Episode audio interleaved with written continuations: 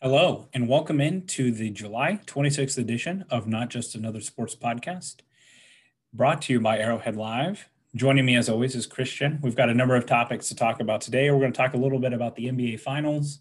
We're going to talk a little college sports realignment. We don't normally touch on college sports, but this is a topic that's so fun to talk about that we had to bring it in. We're going to start talking about some specific Chiefs camp storylines to watch out for then we're going to cap it off with a little fantasy football talk. We're going to be talking about our favorite rookies from the draft class. But first off, Christian, how are you doing? Doing good, man. Things have been things have been rolling. What about you? I'm great. I've got four more days of work left until nine days off. I'm taking all next week off as a last little breath of fresh air before football season starts, before my wife goes back to teaching, before our son goes to daycare for the first time it's going to be a little little hard on all of us. So we're going to use those days to get my wife's classroom together, and also I'm going to use that day, that vacation time, to go up to camp on Saturday, which I know you'll be there as well. I'm very excited to see you. Oh yeah, dude. I we definitely should bring that up. We'll be there definitely the 31st. I have tickets the 5th and the 8th.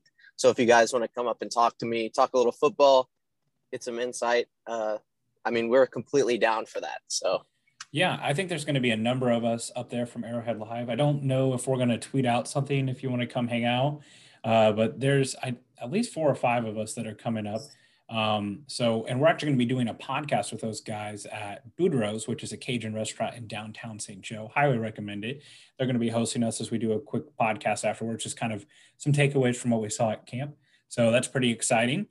You know, this isn't on the show sheet, but I wanted to talk about this for a second because it's really kind of chapped me, and you can tell me what you think. I do not understand what has changed about the coverage of Deshaun Watson in the last three or four months, not even three or four months, like two months. When the news first came out, it was shock and horror, and he's a monster. And now people are talking about trading for him and what it would cost, and he's showing up to camp. I'm looking at a headline right now that says two more women with new allegations are among 10 who have filed complaints to the Houston Police Department. Those are criminal complaints, not private or not um, not public court. Those are criminal complaints. I do not understand how Deshaun Watson is continuing on to be an NFL player. Look, I understand innocent until proven guilty. That all makes sense that means he's not in jail. You know, if he was arrested, he post bond, even then he's out. He's not, we're not saying he can't have his free life. What we're saying is you can't just do a super prestigious, highly regarded job like be an NFL starting quarterback.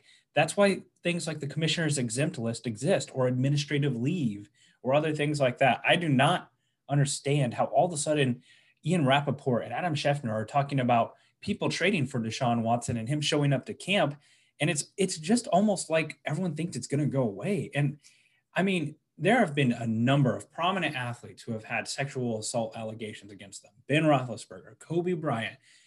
The list goes on and on and on. And those were one like one allegation. What deshaun watson is facing is borderline serial like serial sexual assault. I just i don't get it man. I i get that he's a quarterback and he's a mainstream quarterback and all of that. But I, I'm really honestly kind of shocked. Well, it's pretty simple, right? Like he plays the most important position in football, and he's one of the rising stars. So they obviously he's going to get some some chances that other players might not. Uh, you remember Antonio Brown? He had a whole bunch of stuff going on, but he also had a sexual assault allegation, and he was being put on the commissioner's exempt list until he, you know, got it taken care of. Now that that didn't end up happening. That didn't end up happening, I guess.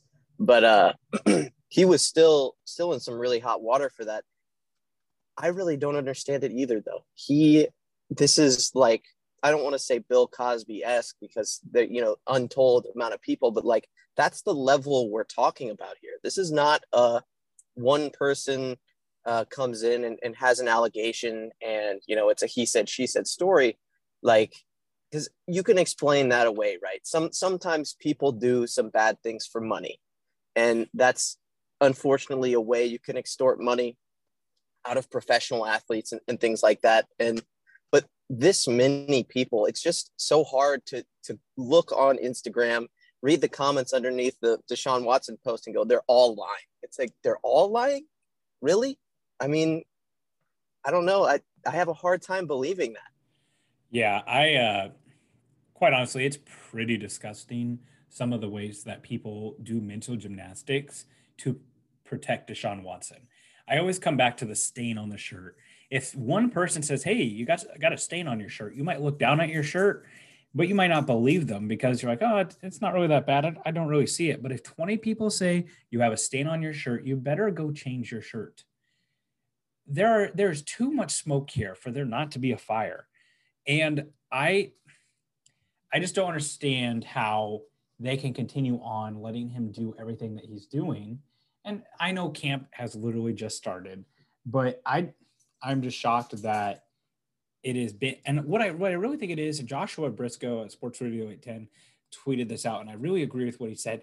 I think the reason why sports is ready to move on to trading for Deshaun Watson is because that's the thing that sports knows how to cover. Sports media knows how to cover picks and compensation and situations that he can succeed in as a player.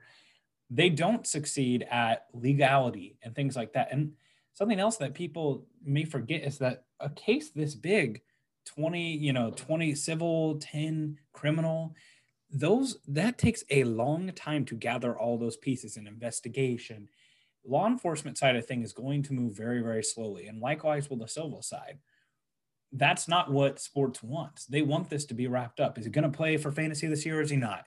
And honestly, the answer is just a great big maybe, or I don't know. And that's, I think that's why people are so ready to move on a little bit. But man, this is, I know that this sounds a little ridiculous, but I feel like people have been more hard on Frank Clark having a gun in his car at times than they have been on Deshaun Watson. That's probably hyperbolic, but it almost feels that way at times.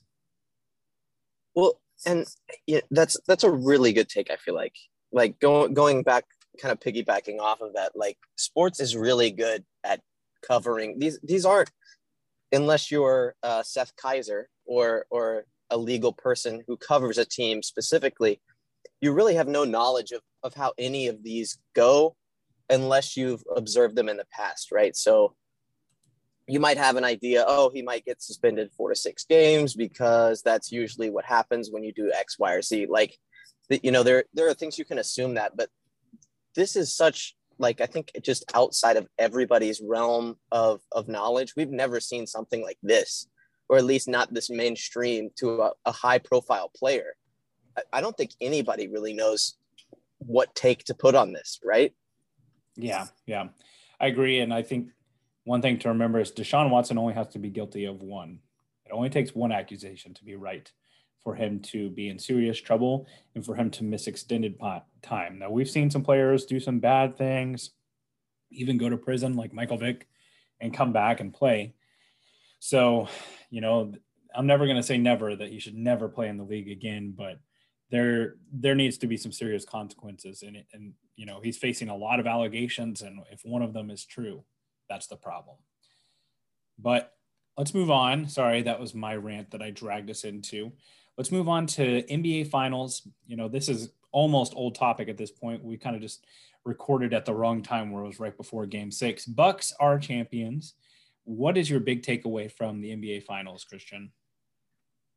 This might be a little controversial, but people are comparing Giannis's game six performance to like a Shaq or a LeBron. And I really think that it's closer to a Kobe performance than it was anything else, right? Like, I, I think that Giannis is maybe closer to Kobe than he is to Shaq.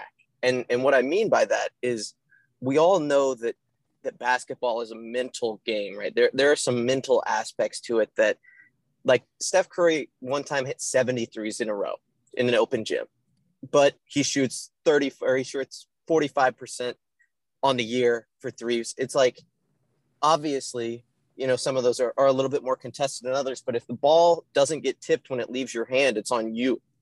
And Giannis missing one free throw the entire night. Yes, yeah. After shooting 40%, you know, over the course of his career, just shows that there was a mental he had the Mamba mentality that night. And and then it it really didn't matter what anybody else did. Middleton didn't go off for very much. Holiday didn't do very much. He he was a good defensive player, but nothing on the offensive end. I believe Bobby Portis was their second highest scorer. And he just took he just took the game over and said, if you don't touch the ball, it's going in. I'll yeah, I'll definitely piggyback off what you said there. I think that this was probably the best case scenario for the NBA for the things that we've talked about. The NBA has been kind of missing that next star that transcends the sport. It's a sport of stars, but they've really been looking for that next, you know, we tune in to watch this player. What this player does is he brings other players with him. The league revolves around this player. And Giannis validating his talent in front of everyone was truly awesome to watch. Probably one of my favorite things that I saw in the NBA Finals was in Game Six. Not only like you mentioned the great free throw shooting by Giannis, but there was a time where he came out of the game and the announcers were sure to you know noted that Giannis is sitting out right now, that he's catching the, his breath right now before the fourth quarter. And he literally just went and sat on the scorer's table. He wouldn't even sit on the bench, like sitting there. He wouldn't, you know, put on a hoodie or whatever they always do. He was sitting there just like begging to get back in, showing that he was not wanting to take any time off more than he had to. And I, you know, I just think that, and then the fun videos of him afterwards, you know, there were several where he let fans touch the trophy. He went to Chick fil A. Like, I just felt like it was super rewarding to see him being validated as the next star. And even if this is the only championship he ever wins, I think that it's important. Um, you know, a player that he kind of reminds me of as far as I think he has more ability and more accolades for sure because some of the stuff he's doing is like basically Michael Jordan is the only other person to do it. Um, but he does remind me a little bit of the Dirk Nowitzki Mavs team where you know they broke through and got their championship and like he's a great player and Dirk Nowitzki was too. And I think a lot of people will finally got to realize what a great player Giannis is through this. Oh yeah, and and being a player that's I I really like that Mavericks take. Like being a player that's sort of out of time, you know, uh as far as the game goes, right? Like everything now is a is a pull-up three or a drive to the basket and a dunk. Like Giannis is sort of, you know, a little bit more he, he doesn't shoot a whole lot of mid-range, but he's really just like drive to the basket, old school LeBron style, bully ball, and really good defense. And and if you don't play defense in the NBA now, it's fine. Like people just let that slide. I don't I don't know why. But Dirk was kind of the same way in Dallas. He's like, "Oh, I'm a big that can pick the ball up off the court and, you know, hit a step back, hit a turnaround, hit a pull up three. Like, you know, he was really the first stretch big to play.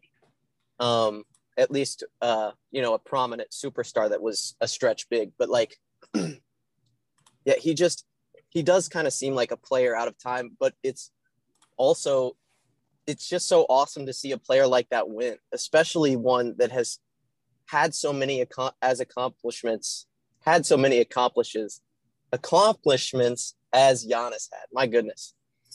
Yeah. Well, let me let me ask you this: How do you think that this end this run ends for the Bucks? I put this on Twitter the other day in a poll how many championship how many more championships do you think this collection of bucks players win nba championships to be clear? I think they have a shot next year especially if you know i, I don't know if, if they make no moves their window is probably the next two years. I, I don't think middleton can can play at as, as high a level as he has the past couple of years. Well I, and, and the thing is is that pretty much everyone's coming back yeah, yeah, uh, yeah. I, I don't I, know. I still, uh, I think there was a, a lot of circumstances that kind of helped them get to the finals, like KD being, you know, wearing four shoe sizes too big. Like, if, if his foot isn't on the line, we're not having this conversation. Sure, and and we discussed this last time that every championship takes some some luck. You know, there's there's always a window of opportunity, and players have to take it, uh, and teams have to seize that opportunity. You know, the the Browns had a beautiful opportunity with Patrick Mahomes getting hurt, and they couldn't seize that opportunity. I think if we were going to set the over under on a one and a half, are you taking the over or the under on championships won by the, this collection of Bucks players? Probably the under. Yeah, and I, I I think that's smart. I think I could definitely see them getting one, and I think if they're going to get one, I think it's going to be the next one that they go back to back, because you know I think I think it could be a lot of the same. I I think Philly is still not. I I don't see them making enough moves in the offseason that we view them as a threat to really go out and win it all, no matter what happens with Ben Simmons. And it's the same story with the Nets. All those guys get another year older. You know, Kyrie's or not, uh, KD's playing in the Olympics right now. That's not him getting rested and healthier. All those guys are injured, and all it takes is, you know, one or two of them to go down again. And we're here talking about the same thing. Oh, if the Nets could stay healthy. Well, that's part of the reason why they are where they are is because they can't. Um, and obviously, you know, the Heat were good last year, and maybe they could come back. But I, I think that the NFL is a very, or the NFL, the NBA is a very fast-paced sport, and player mobility is at its height. I feel like if they're going to get it done, it's going to be next year, and they're big. And they, the only reason why I'm giving them next year is because they play in the East, and I feel like that gives them a good opportunity to get back to the finals. If they were in the West, it would be a much tougher road. Let me throw a scenario at you here. Uh, Damian Lillard for Ben Simmons and some picks to the 76ers. Do you think they have uh, enough firepower to beat them? I'm trying to decide why uh, the Trailblazers would take that on.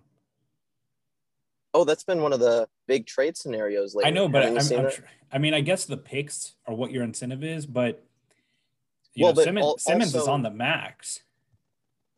Yeah, he is. But I think the main thing is that Lillard is just so you know not happy, disgruntled, right? Yeah, or, yeah that's that's kind of what they're saying, and you know it, it's sort of like a Tony G to the Falcons type of trade where it's you know we we're not going to be able to contend for a championship. We've shown you that. We'll put you on a good team that'll give you the best shot, and we'll see what happens, right? Yeah, I mean, obviously that would that would definitely launch the Sixers into a new a new stratosphere as far as their contending ship. But also, I mean, Embiid's got to stay healthy. There's still a lot more question. Their defense is what has been a big problem for them. And they are one of the t- teams that suffers the most from home road splits. I swear, every time that team plays on the road, you can just shave like 15 points off their usual point total. But oh yeah, yeah it's it's going to be interesting. I on the other side of it, I think we can both probably agree that the Suns, we don't expect to see them back in the finals anytime soon.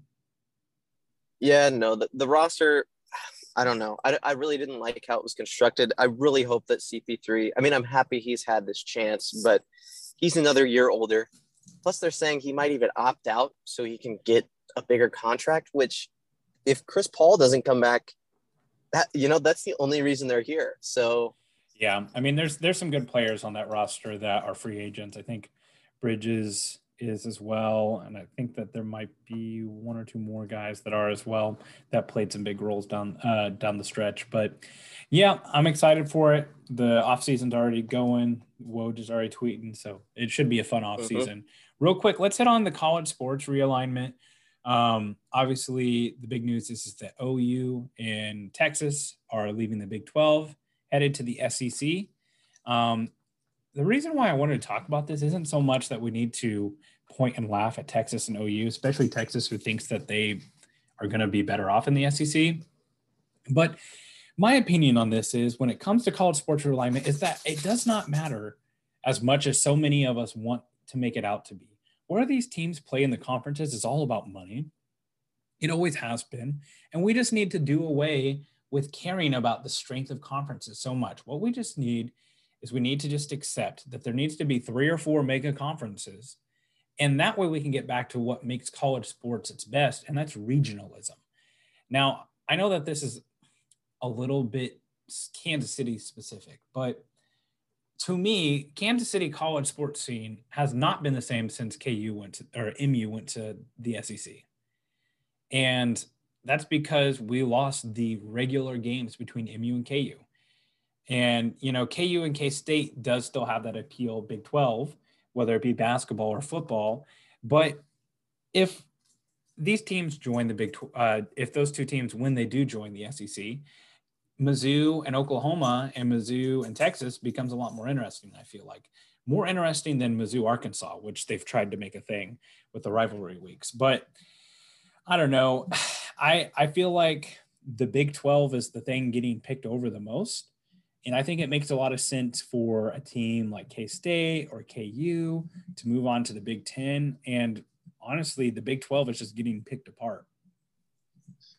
Yeah. And, you know, kind of tying this in with the professional aspect of it, I think it'll make it a lot easier to scout players if, if there's three mega conferences, right?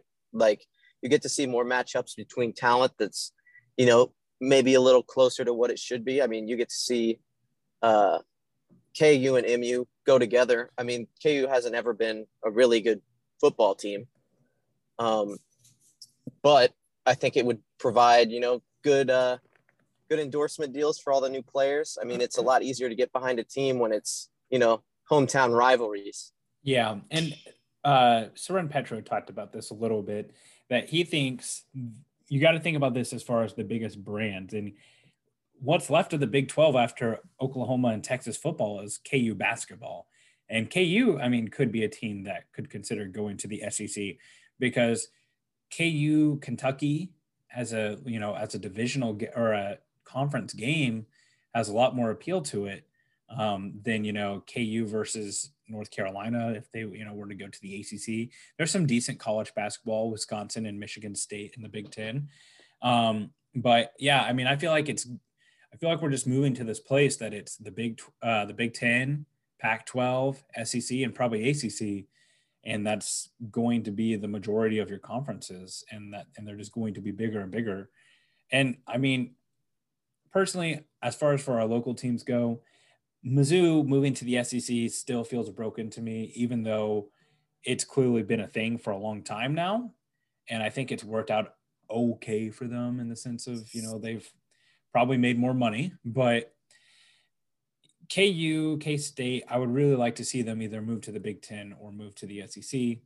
SEC. That way they have a better chance of getting good competition and we can kind of move into a space where we can see those teams play each other more regularly.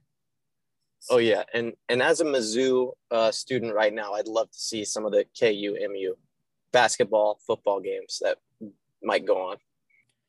Absolutely, and I mean, college sport athletics is such is so top heavy right now anyways that honestly probably doesn't matter as much as we think it is.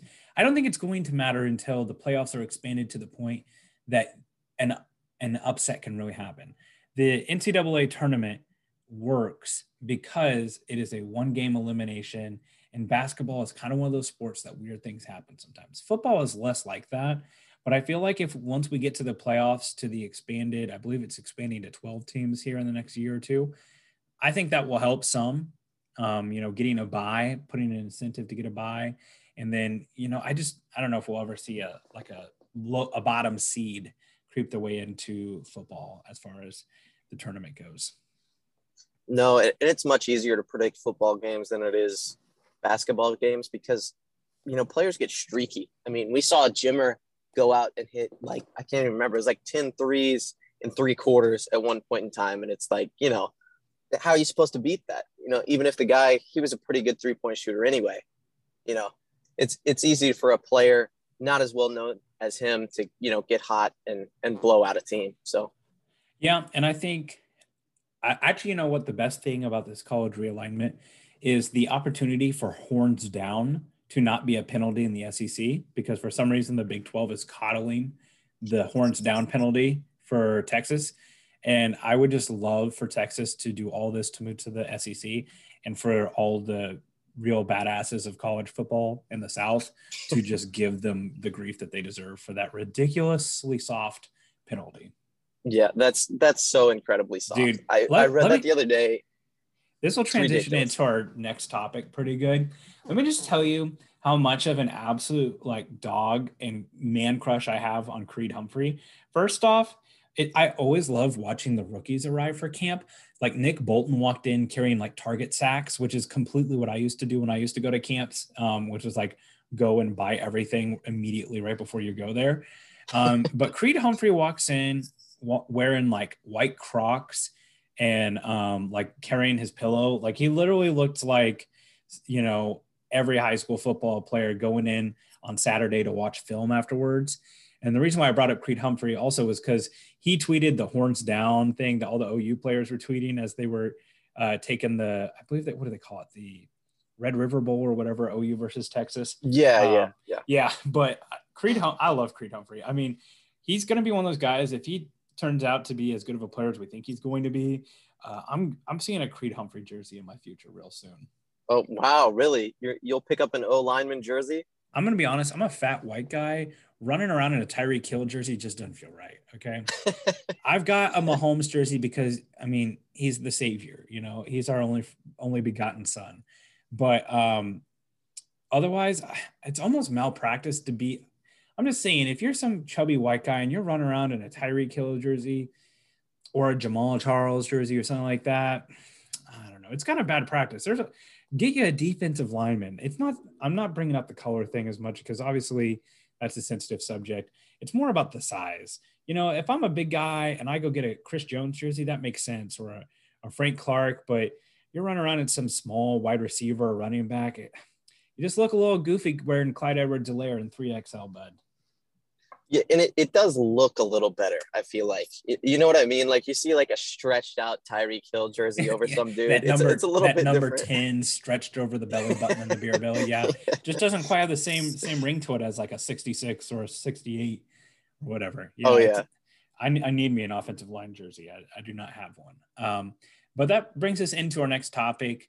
Um, it's real easy to look at Chiefs camp and just say, "Oh, the offensive line is going to be interesting," or the um, you know the backfield, the running backs. We're looking for a specific storyline, players' names that you want to watch for camp and look for when you're out there or whenever you're watching the highlights or what the beat reporters are putting out there. Um, Christian, why don't you go ahead and go first? What are what's the the specific training camp storyline that you think is important? So I really think there there are two that are so incredibly close together that like for me it's impossible to take them apart, right? And that's DeAndre Baker and Mike Hughes, right? They're on different teams, traded for different reasons, both previously first round picks, and now they get to kind of restart their careers in Kansas City. And you know, Bashaud Breeland isn't back. There's a vacancy obviously Sneed and Ward are going to be out there, but there's you know there's real opportunity here for those guys to to show out and and come and be a starting player in the NFL. Yeah, I think I think the Bashaud Breeland thing is a I think it's a little double-edged sword. I wanted the Chiefs to bring back Bashaud Breeland because it cost so little and it was great insurance. But I also feel like we as Chiefs fans might overrate Bashaud Breeland's skills as a whole. Um, I mean, he was great for one to two holding back breaking holding penalties. Um, I did like the way that he got up and played the run, but he was a guy who, if you had a, a, a uh, ref crew that was really, really tough on the holding penalties, he was going to struggle for that game. And I'm not sure that moving away from Breeland is as big of a deal as we made it out to be. Um, but I definitely agree that someone in that cornerback room has to step up. They cannot be relying on one, they cannot be relying on Rashad Fenton to be playing anything other than the slot, which hurts already because Sneed was so great in the slot, putting him mm-hmm. on the mm-hmm. outside. And then, you know, Charvarius Ward is going to be a free agent after this year. He was a restricted free agent this year that they tendered. Um, he has moments where he, it feels like he's almost unplayable sometimes. He has one or two of those games every year. And I know that the Chiefs have made do with so little at corner for so many years, but it feels like they're really uh, doubling down on that philosophy this year. Oh yeah, and and I don't want to get this mistaken. I didn't think Bashaud Breeland was a, was an incredible player by any means. I don't think anybody that oh yeah, I Chiefs. I don't think you were, but he was our guy, and he signed for virtually nothing somewhere else. Yeah, well, and you know, he, he's not a real fast guy. He likes to play with his hands, which, you know, some cornerbacks, that's their style. But, you know, I think with how uh, Spags wants to use our cornerbacks, I think that that didn't really fit as well as it possibly could have. Like, like Ward is really good because he's got really long arms and he fits into the scheme well. he's not a great corner. He, he doesn't have all those physical traits that Sneed has, or or the ball hawking skills of of Tyrann Mathieu. And and I think that's really where Baker and Hughes can come in and be like, hey, you know, they were first round picks for a reason. You know, it's not like they were an Alex Leatherwood pick in the first round. Like these are really good, talented corners that finally have an opportunity. Yeah, I feel like uh, I feel like Baker is the best shot um, of a guy who they both were later first round picks um, as far as the rounds go, but I feel like Baker's the guy that has the pedigree. Obviously, he's coming off the injury, which kind of makes a difference for um, how he's going to recover. And it's been some time since he's played serious NFL snaps from the legality or the legal situation that he had. But I, yeah, I feel like, and I mean, we can also throw BoPete Keyes in there. You know, if he steps up and takes the next step, he has kind of that, you know, classic Spags corner look, the long mm-hmm. lean. So uh, definitely a good position to watch it'll be real interesting to see what they're running out there in camp and who's getting a lot of play. For me, I'm also going to go to the defensive side of the ball. And I like that you went there too. One of my biggest things about the Chiefs offseason is they have a very clear, stronger side of the ball. That's offense. It will always be that way as long as 15 is under center.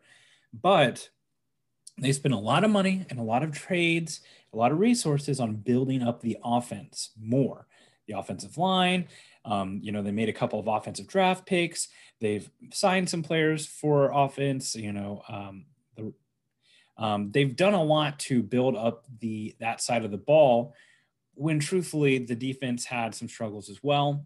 Um, and really, what you're looking at for the defensive improvement is either players who took a step back, taking a step forward, like Juan Thornhill, Frank Clark, um, and then more or less Jarran Reed and the, my player, Willie Gay.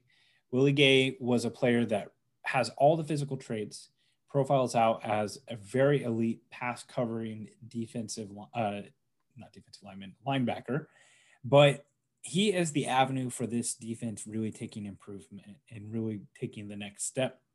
Um, yes, I think the pass rush will be better with the addition of Reed, but you know, we don't need to go down the Ben Niemann road. Everyone knows Ben Niemann's not a great, uh, not a great linebacker. He doesn't really have the skills necessary to be an every down linebacker and a passing down linebacker, which is what he's treated as. One of the best avenues for the Chiefs defense to improve is Willie Gay getting on the field. And Willie Gay has the type of speed that he can be on the on the field for every down. Um, he is got the speed to make up for the mistakes that he makes, but he also has the speed to get him out of position even faster. Speed that you know that's the bad thing about being really fast. Sometimes all it is is getting out of position more. Yes, I know Nick Bolton was brought in, and I do think that there will be a situation that both Anthony Hitchens and Nick Bolton are on the field. But I do not feel like you can throw Anthony Hitchens and Nick Bolton out on the field in a passing down. Neither one of them are athletic enough to run with a tight end, run with a running back that is where it is going to be down to Gay and Niemann. And that's why I think that losing Damien Wilson did hurt a little bit because he was a little bit more of that guy who could cover players in that situation. He had a great pass up, pass blocked against J.K. Dobbins in that week two matchup against uh, the Ravens or week three. Um, but either way, I think that if Willie Gay comes out and really masters the playbook, you could be looking at a huge difference for this defense because now what was probably one of the most glaring weaknesses becomes a strength for for them. And Willie Gay will be a great chess piece for blitzing too, because he has that heat sick, heat seeking missile setting. You know, he just when he locks in on something, he can really go, and he could be a lot of fun to bring off the edge or up the middle on a blitz as well. So I I see that being as something that if Willie Gay can really take over that role, that's something really exciting for the defense.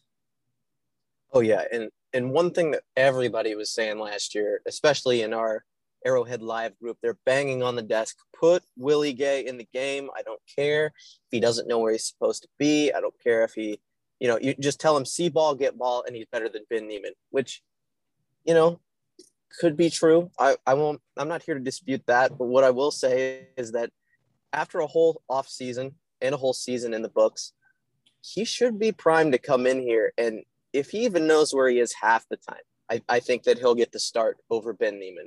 And that is only that that's just perfect for our defense. We we have always lacked a really athletic, fast linebacker, at least in this uh, Mahomes era of players. Um, that could really unlock uh, our defense and and help us not get taken advantage of from the tight end position like we have for who knows how long. Yeah, I think that we will definitely still see some Ben Niemann. He's on this roster for a reason. And it's very clear that Spags elevates linebacking play to a different level than some of the other positions on the field. He really cares about putting people in the right position, reading the coverages. It's very clear he asks a lot of the linebackers. That's why they think so highly of Anthony Hitchens, because he's kind of the quarterback of the defense. Um, and also, I think it's important for Willie Gay to step up because if Willie Gay is, you know, if we're sitting here in week 10 still asking where Willie Gay is, what are we doing at linebacker next year? Anthony Hitchens is a very, very likely cap casualty. They just invested a pick in Dorian, um, not Dorian, no Daniel, um, and Nick Bolton. And then, so then you're relying on Nick Bolton to, because I, Nick Bolton will get on the field this year. He's too good of a player not to. But you're basically looking at your Anthony Hitchens replacement with Nick Bolton. And then it becomes, well, what about Willie Gay? Are we still rolling with Ben Niemann? This defense really needs Nick Bolton and Willie Gay to take those positions by the horns next year and have a young, cheap linebacking core because you know Chris Jones is getting paid. Hopefully Tyrann Mathieu's getting paid. Um, they really need that. And like I did mention his name, Dorian O'Daniel was a third round pick a couple years ago. That pick has you know basically brought special team snaps, and that's about it. And it's position that this team has struggled to replace since Derrick Johnson. Yeah, one of my favorite players of all time. Just incredible. Um, just so intelligent with the game. I wouldn't be mad if he came back and was a linebackers coach. I know we just had a vacancy, but either way, I, I think that if somehow, for some reason, Nick Bolton and Willie Gay don't work out, we're going to do what we've done the past couple of years, right? We'll sign some free agent linebackers for way too much money and they'll underwhelm us and underperform. And that's well where we'll be stuck. I mean, we won a Super Bowl with it you know, how wrong is it? yeah, I, I, mean, the good thing is is that with Gay and um, Bolton, those are both positions that, on the scale of positional value, are not as high. Um, you know, corner is a little bit different, like you were discussing, but linebacker, the Chiefs have proven that it's not a position that you need elite play from. It's a position that you can't have elite mistakes at. You know, and I think that kind of brings us back to why Willie Gay struggled to get on the field is those mental mistakes can be backbreaking. But all right, well, to wrap us up, we're going to kind of just go down um, of the rookies that were drafted in this draft class. Who should be the rookie that you target the most in your fantasy draft? We'll both just pick one that we like and explain a little bit why. We try to give these little fantasy nuggets here at the end. Um, obviously, we're going to consider situation, um, opportunity, health, um, and kind of dynasty outlook as well. You know, someone might have a better outlook right now than they'll have in two or three years. Um, I'll go first since Christian went first with the Chiefs camp storylines. I've got um, this one, man, this one I've struggled with a little bit. I, when I look at it, first off, I'm always going to lean wide receiver heavy because I think that that is the position fantasy has really the community has smartly, in my opinion, moved more to the PPR method, which is also elevated wide receiver play. I think wide receiver at this time means a little bit more than running back. I'm, t- you know, I'm tempted to say Najee Harris because I think he's going to get boatloads of carries, but I also think that's a bad offensive line. I still think they have a lot of wide receiving weapons in uh, Pittsburgh. They will still throw the ball. And long term wise, I don't see Najee Harris being this guy like most running backs that have a 10, 12 year career of dominance. Um, Ja'Marr Chase, I'm tempted to say him as well, but I'm actually going to go with Jaylen Waddle um, for Miami. Okay. I think that he has that Tyreek Hill skill set, and I know everyone wants to compare him to Tyreek Hill. The only reason why I'm using Tyreek Hill is because I think that he has the ability if he's utilized correctly in a screen game, even as in the jet sweep rushing game, I think that he has the ability to be a game breaker, yards after catch, find the end zone. And I like him because I feel like Miami has the assets that, let's say you draft him in year one, Tua just does not pan out. Miami has the assets. We were talking about Deshaun Watson. You know, Aaron Rodgers news has been big this, today with him, you know, basically essentially being traded next year. Um, you know, Miami has the assets to go and get someone if Tua's not the guy, and they will. They've proven that they're aggressive. So I have long term confidence in that organization, long term confidence that they will get competent quarterback play. And I also think that he will be the guy going forward. Yes, there's some other good pass catchers in that offense, but overall, he's the guy. Yeah, he's a killer out of the slot, by the way. We, I did a, for our Arrowhead Live draft guide that we put out, I, I was in charge of some of the wide receivers, and he was one of them. And that dude was a killer. I mean, Tyreek Hill is the only comparison I can think of for him. That that's just you know one of one of the things where you go, oh, everybody compares every wide receiver to Tyreek Hill or or Julio Jones. Like, you know, those are the two guys every draft. Oh, this is the next Tyreek Hill. He runs a four-two and blah blah blah blah. Well, they don't ever pan out that way. Jaylen Waddle could pan out that way. He just such a good talent, and Dolphins have built what I consider to be I mean, they've been one of the most well-run franchises over the past couple of years. Plenty of draft picks, lots of really good players. I mean, yeah, the sky is the limit for that team. Um, for mine, I really was tempted to say Kyle Pitts because you know Julio Jones isn't in the offense anymore, and uh, and you know they have a really good offense already. Matt Ryan is an above average quarterback but that felt a little cliche to say that the first, um, or, or a little bit typical to say that, oh, the first skill position player taken, I'm going to say that that's the guy everybody should go and draft. Everybody knows that's the guy you should go and draft because he was picked fourth overall for a reason, right? So I went ahead and did Terrace Marshall Jr. for the Carolina Panthers. Now, he's a second round pick. I think everybody that I know had him mocked in the first round. So just a really, really good wide receiver talent, good prospect. Played at LSU for a few years. Uh, was across from Ja'Marr Chase. You know that helps helps you get a little bit more open, but there's just I feel like there's a lot of opportunity in Carolina and and Sam Darnold, their quarterback that they just got. I think he really, really, really will help them out. Um, he was kind of bogged down. He didn't really get very many opportunities for the Jets. And I think this is where he shines. I think that he comes out and he's at least Matt Ryan. You know, so so Terrace Marshall Jr., plenty of opportunity on a team trending upwards. That's my pick. Yeah, I'll give one more, um, just one more person player that I don't think will be as trendy, but I really love going forward, and that's Trey Sermon from Ohio State. He's landed in San Francisco.